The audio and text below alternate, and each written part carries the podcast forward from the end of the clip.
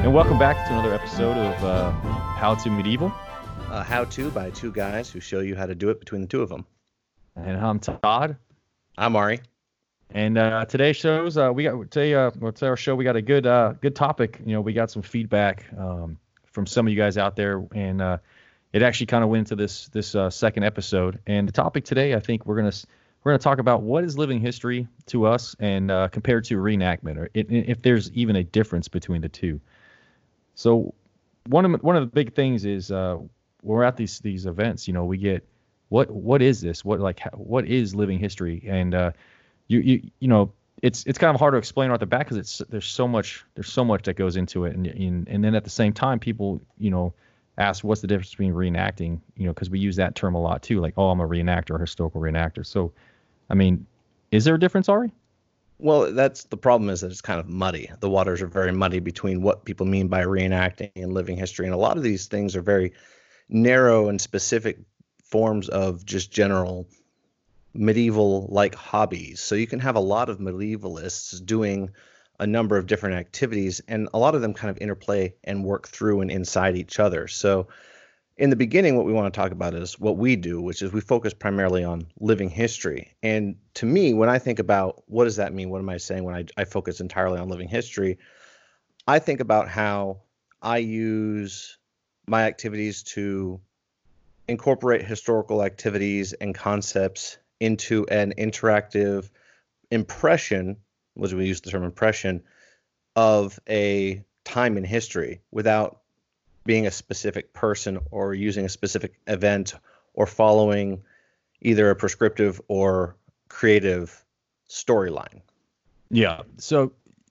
Yeah, I agree with that 100%. And it's to me, the living history is you're you're trying to you do that you know living archaeology. You're trying to you know present you know show a presentation or recreate a specific you know a time in history. It doesn't have to be so specific. It can be you know over you know over a set amount of time, but you're you're not really and you're not focused on one thing. You're kind of doing a little of everything.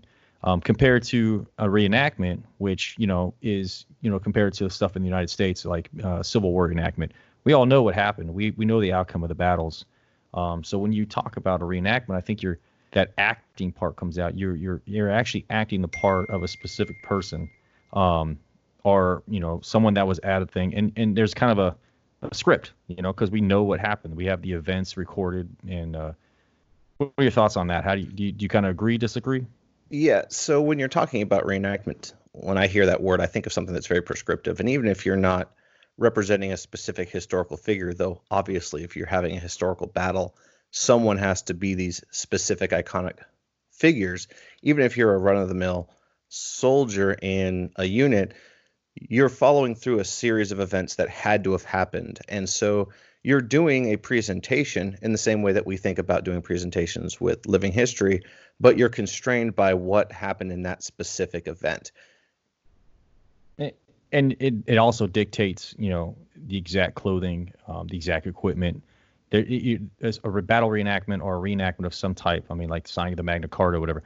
They, everything is pretty much laid out for you. Now, on the living history side, I mean, you, you kind of get to explore a little bit. You know, in my eyes, you get to kind of um, experiment with certain you know different aspects of that time period that you are trying to to recreate and uh, you know have that persona, that portrayal of you know you're a, a, a, you know you work leather or you're a soldier or you're a man at arms or you're you know you want to demonstrate cooking what someone you know cooking but I think that's that's what the living history part it gives you that freedom. It's compared to reenactment where you're kind of set, like you said, to that that set play that comes out, you know, that's already been designated by history.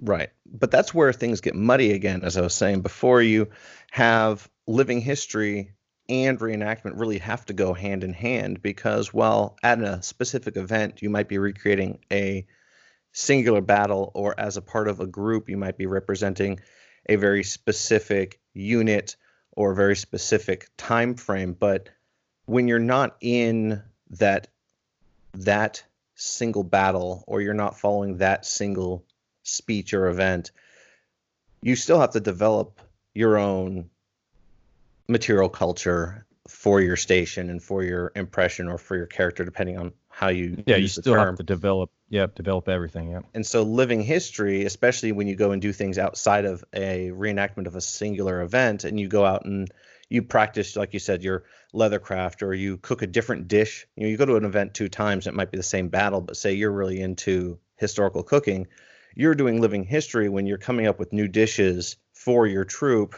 while you're cooking and eating to explore different aspects of history. And that's where you have the experimental archaeology. You go out and you try and make equipment work on your off time. Maybe you do it as part of a group event with your uh, your local organization. So they really go hand in hand. And I think it really depends on what you're doing, really the event itself, as to whether or not you're doing a reenactment, because you're really always doing living history.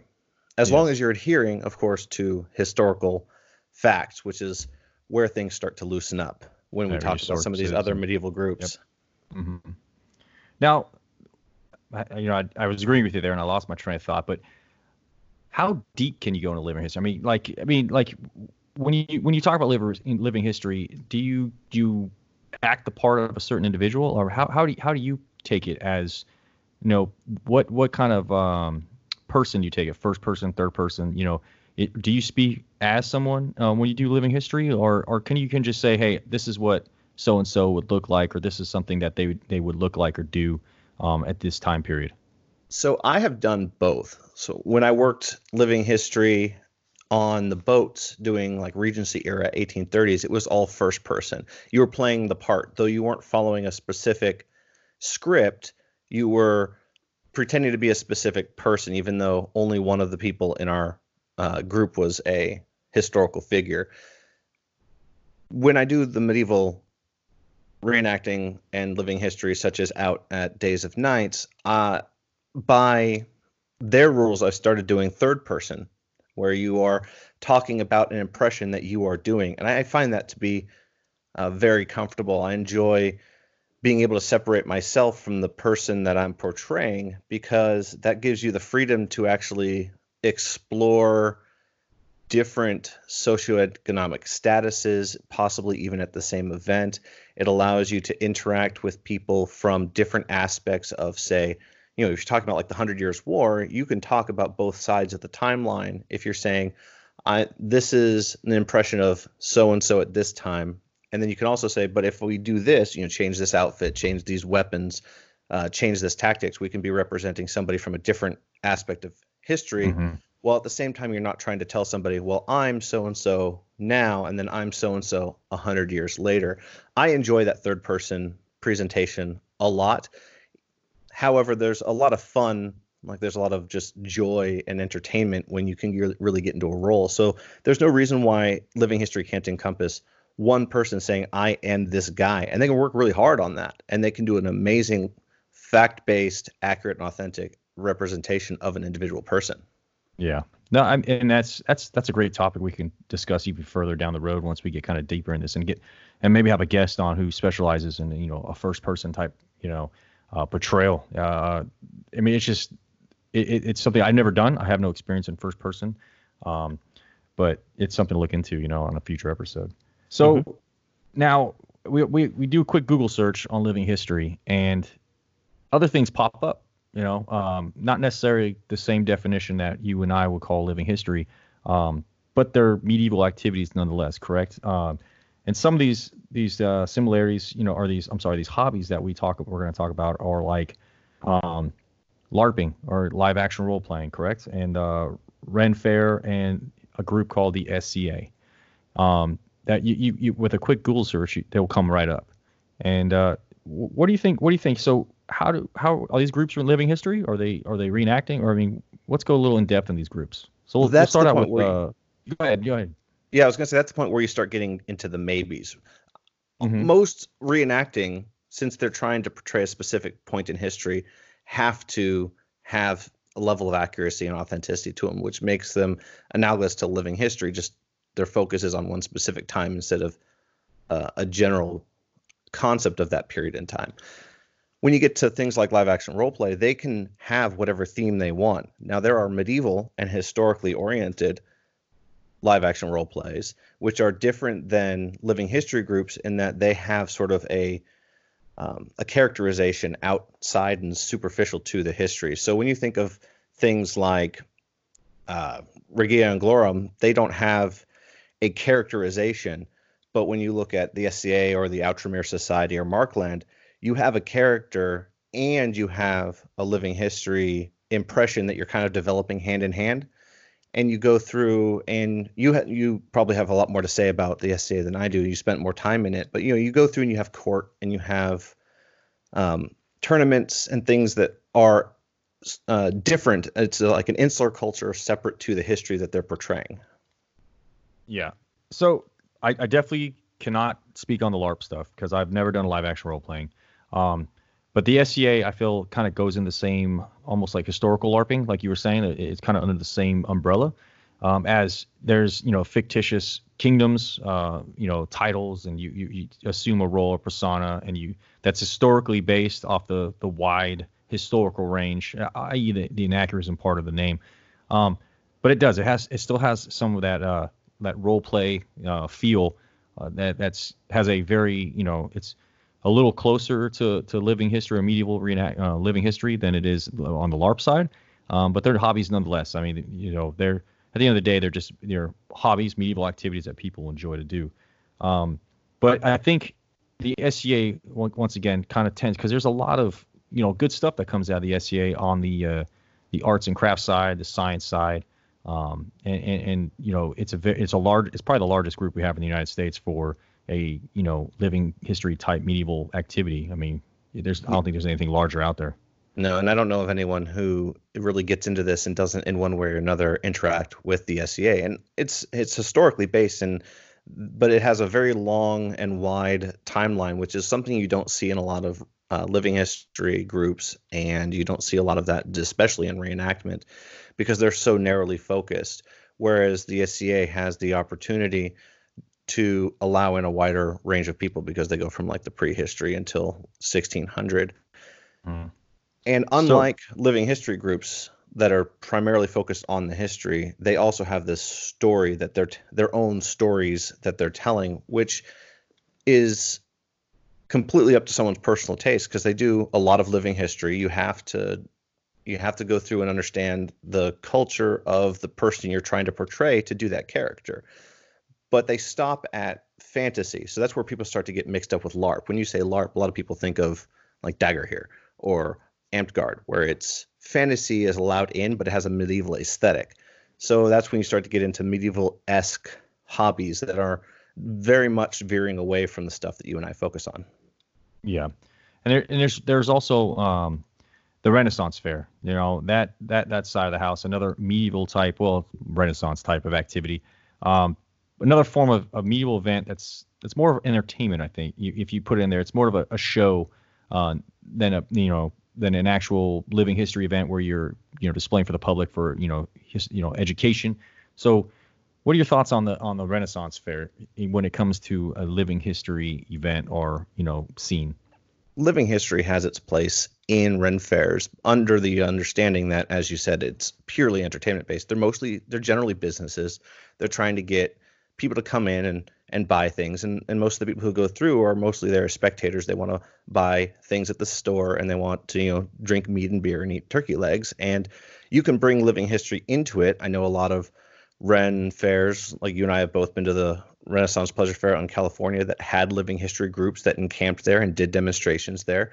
And the ren fair out here in kansas city has both living history groups like the Kansas City Sword Guild come in and do demos, as well as every once in a while they have living history groups in and part of the fair, like the actual administration of the fair. So the ambiance is much more lighthearted, and while you can be focused on the historical nuance with your living history group, that's not what the fair itself is about. No, you, you, definitely have the modern day, you know, fantasy throw in flair like, like mermaids and you have fairies and and tree folk. But again, like you said, and I, I, agree 100%. It's it's it's it's definitely been you know a business ties. I mean, if that's even a word, it's it's definitely for profit. Um, so I think once you kind of turn to that, that shies away a lot of the groups, the for you know the not not for um, nonprofit organizations, stuff like that. I can go back to when I was seven, you know, 17, 16, 17. I went to that first Renaissance, you know, Renaissance fair in California, and you definitely had a heavy uh, living history presence in, in that Renaissance fair in the uh, Renaissance Pleasure Fair in California. And like I said before in our in our last episode, where it kind of got me into that's what really drew me in because, I mean these these people were out there in their in their garb and their their armor and their kit. They're just you know had a a just an encampment set up, and it's, that's that's what really drew me in. I didn't I didn't really care about the stage in the left corner um, where they sung you know Drunken Sailor, which is not a Renaissance song, but uh, no, you know, no, you know, and, and and it was just you know as a kid that's if I could just break from my family and go all day, that's what I would. I would have stayed right there, and and that's what kind of drew me in. And I and I got in contact with the group, and and the rest is history. But um, it, it's definitely again, it's a it's a hobby, um, uh, medieval Renaissance type hobby. Uh, I think it's definitely for entertainment. Uh, it still has a lot of historical, um, you know, research done because I mean some of those those uh, soft kits, those garb is just it's it's crazy. You know, for. Victorian age or Elizabethan, sorry, age stuff. It's just they have to do research to get that you know that type of quality on like the court dresses. But definitely because you bring living history into you can or at least if you're interested in the history, you can bring that to whatever you're doing. You can bring that to uh, a historically inspired LARP. You can bring living history into even a fantasy style LARP to improve your medieval aesthetic. You can bring it to Ren fairs and you can bring it to reenactments. And something we we sort of haven't touched on yet, which I think think is very important with living history, is that living history not only goes and runs sort of as a through line into any other medieval type hobby that you're doing, I find living history to be a very noble pursuit because it's something that can be done alone. Now, no one likes to hang out on their own if they don't have to, but when you're talking about like a role play, you kind of have to have a group to play along with. And when you think yeah, about a, a reenactment of a specific battle, you kind of have to be shooting at somebody, right? but with living history, if you're alone, you have, if you want, if you can, if you're interested, you can put together your ensemble. You can train in the tools and the weapons and the skills, and you can really do that exploration of history alone. And then as you travel around and interact with other people, you can bring that wealth of knowledge that you develop with you. Though though having a group is far superior to doing it alone. Oh yeah, it's it's definitely uh, logistical wise and all that good stuff. But you're you're right. It's something that you can do no matter where you are. Um, and you can you know thanks to the modern day technology of internet, you can you can gain knowledge and you can talk to people and you can you know you can communicate from miles and miles and miles away with people that have been doing it listen to this podcast for example and start at home and and and you know start your your your your road on your to your journey of living history you know you can do your garb from your house either off the shelf or create your own you can do your own research so yeah you're it's 100% right i mean it's definitely it's a great social activity but at the same time you definitely don't need people um, to start the journey. You know, you can't have you can't try to reenact the Battle of Gettysburg without you know massive amounts of units and soldiers on the you know on a reenactment or a, on a battlefield. You, it exactly. doesn't it doesn't work like that. No, that's that, a good that's a good point. That's a good point. Because when you see like you go out in in England, they have these massive uh, recreations of like the Battle of Agincourt. You get dozens and dozens of different small groups, up to and including individuals together to do that. But those individuals, if they weren't focusing on their living history, there you wouldn't be able to pull them all together for a big reenactment like that. And the internet makes that and um, just an incalculably easier. I can't imagine what it was like to try and do this uh, in a vacuum without the internet. I'm certain that there was a time when you had to have a group to really get the guidance and the resources you needed. I can't get my small local uh, podunk library to do an intra-book exchange for Capwell's uh, Armor of an English Knight. They just, you know, they won't. No one will talk to them. Like the big, the big libraries won't aren't willing to loan to the little library that's in my town. So if I didn't have the internet, there's so much information I wouldn't have had access to. So we've really hit a an interesting age where we have access to these resources and have access to this information that allows you to be a little more individual and be a little more less group focused, though I do want to caveat all of that with having done it alone and done it with groups, be hanging out with other people is so much better. You don't want to be a lone nerd, you know. no, yeah. there's, there, there's one more. Packs. There's one more aspect. What's that? moving packs, the bullies can't find uh, beat you that way. Yeah, not when you have a, a bunch of spears, you know.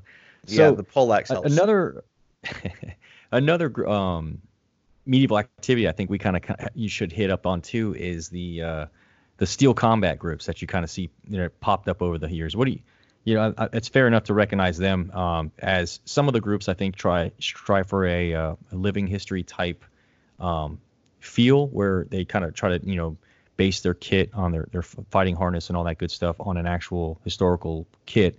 Um, what do you think about what do you what, what's your take on on the on the the live steel fighting groups out there that I mean literally just has it's blown up since la- for like over the last five years. I mean it's just all over now. Yeah, you, you call it very new, though we have had groups that have been doing steel style, historically accurate, HEMA inspired combat for decades.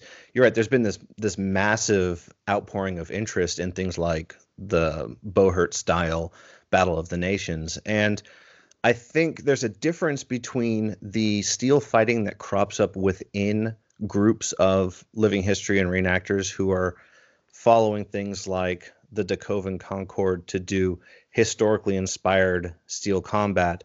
And then you have these groups who are steel combat first with a medieval overlay over them.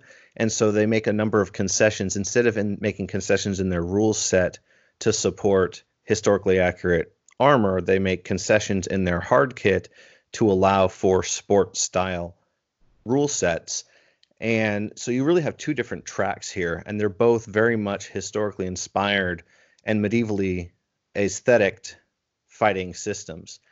And I think there's really a um, it's a preference issue, I guess, as to whether or not you want to like go hard and fast, or if you want to throttle back and, and be a little more controlled and techniqued because having not done Battle of the Nation style fighting, but having done Harnischfechten in the style that you will see on Pursuing the Knightly Arts and the kind of stuff that you're going to see at more historically inspired Deed of Arms, I I can just see on videos there's a, a far more technique, control, and fundamentally based practice in Harnischfechten than there is in like Battle of the Nations. Yeah, well, I, I think it's you know fair to say it's two separate type combat. You know, they it's evolved into its own combat system. Um, you're definitely right. I think you know as a guy who has done you know um, armor you know HEMA as well. You know, it, you definitely got to sacrifice some of your historical authenticity for obviously safety reasons. You don't want to you know even though those boys out there still knock each other around. Um, and you got to sacrifice that sacrifice that for the modern you know safety measures. But um, nonetheless, it's another medieval type activity um, that if you do a quick Google search and you, know, it's easy for someone who's never done this to kind of go to YouTube and you see these guys in armor, like, oh, that's there you go. I want that's what I want to do. Um, that's just another another spin-off of, of living history, another you know hobby or, or combat system that you see out there today. But there is really a divide not being an authority in this subject, but just being an observer from the outside, there's a big divide between the martial art aspect and the sport aspect. And mm-hmm. there are yes, a lot of true. groups that are medieval inspired sports, and there are a lot of groups that do historical martial arts. And so, if you're going into living history with the intent of learning how to fight, it's very important to both know what the groups around you and nearby are doing and understand are you willing to participate in a medievally inspired, knightly looking sport, or do you want to find and perfect a medieval historic martial art? Because one of the you can train both of those individually. You can just like living history work on those alone, but your outcome is going to be different and the people that you're able to fight with will be different because there comes a point at which the rule sets become mutually exclusive because you can't mm-hmm. use certain historical techniques at a sport fight and there's many ways that you sport fight that really is not applicable or you shouldn't bring into uh, a historical like a HEMA style Harnischfechten deed or yeah. list mm-hmm. it's complete you know we can go all i can talk about this all night we get you know ben bruce or, or um, and uh, Reese uh, from uh, Pursuing the Knightly Arts to you know talk about this, and this is this would be a great uh, another episode to talk about because that's an aspect of living history. Is like some people um, want to do the combat side, and It, there is. There's a there's a there's the ones that just want to sport. They want to you know they want to fight. They're not really interested in the okay. So you're a, you're a, a man at arms. What's the what does the man at arms have for his daily kit? You know what do you you know they're not interested in that, and that's fine. That's that's the, that's a hobby. That's a medieval type sport hobby that you want to do. And then there's you know you get guys that want to combine you know HEMA, the historical European martial arts, and do the harness uh, effect, and and at the same time do the hey, this is this is what they did. This is the treaties they used. This is how they fought. And oh, by the way, this is what they looked like on campaign. Um, this is you know this is what they you know had in their life, and, and you kind of combine the two, and it all sets back to it's all kind of living history. You're right. You know what we said in the beginning, it all kind of wraps up into a living history aspect. You, do you agree? Disagree? I know I agree with you entirely. In it's important to remember what are your expectations. So when we're talking about our expectations with living history, we're trying to be factually correct, historically honest, and authentic to the time period we're portraying. And we do that by being narrowly focused and as po- much as possible in our time frame and our region and ethnicity and social class. The wider you make those parameters, the less authentic your impression will become. And so that's why we lean towards, you know, you and I lean towards a primarily living history goal as the outcome. And so if that's your outcome, that changes what you will accept. So I have no interest in a sport combat that's a modern manifestation of how people want to hit each other with metal sticks because that's not historically authentic. So when I think about fighting, I think about it as a way to support my historical impression. And so I'd want to be able to move my sword and my body and respond to somebody in a fight in a way that would represent what you'd see if we were transported back in time. No, oh, exactly. And you know, at the end of the day, it's you you kind of you hit on the nail. That's what we want to focus on. We want to focus on the you know the, the authentic uh, historical you know, medieval living history side. It's that's that's affected as, as, as much as we can do, um, you know, financially and just you know what we're available to do. If you are interested in all these other aspects, I mean, there's nothing wrong with that. Again, it's a hobby, and uh, if that's the hobby you choose, um, there's probably other you know places to look to get better information and have you know people that are actually SMEs in that that area. Um, but hopefully that clears up kind of where we focus on um, what we see the difference between living medieval history reenactment and then medieval type activities that you might find on the internet. Um, so having said that, that's where our focus is. That's where we're going to go down the road. Um, so, I mean, that's that's our concentration on. What are you what are you thinking on our way out here, Ari? That's right. You know, we can take what we learn at Living History since it's on the more specific end of the spectrum and apply it to other activities. So you can be in a vaguely medieval LARP or a historic LARP or going to a Ren fair, and you can use the things we're talking about and we're going to delve into to improve those activities. Or you can you know do what we do and focus nail down and really drill into a specific aspect of history and that's what we're going to be digging into and i look forward to getting into more of it later all right. And uh, before we do sign off, I just want to say thanks for all the likes and the shares and uh, all the comments that have been coming in so far. Um, like I said, we only had one episode and already, you know, we're getting great feedback, positive feedback. If you, you know, if you have any, uh, const- you know, positive, constructive, uh, constructive criticism, please send it to us. Not, we're, we're not thin skinned. Let us know what we can improve on. If you're a tech expert, let us know um, so we can continue continuously improve our uh, our uh, presentation here on uh, I think next week uh, or the next episode. What, what are we going to concentrate on next time, Ari? Mm, we should probably look into now that we've established that we're going to be focusing on narrow time frames and character impressions, or rather historical impressions. We should start discussing how you go about choosing your actual impression. What do you do to narrow down and come up with an authentic, cohesive impression, and break that down? There's a there's a number of different ways we can dig into that. All right. I appreciate you listening. Um, we'll catch you next episode and uh, mm-hmm. see you next time. Value your support. Like, share, send it around, give it stars. A lot of you heard about it. Make sure even more people hear about it later, too.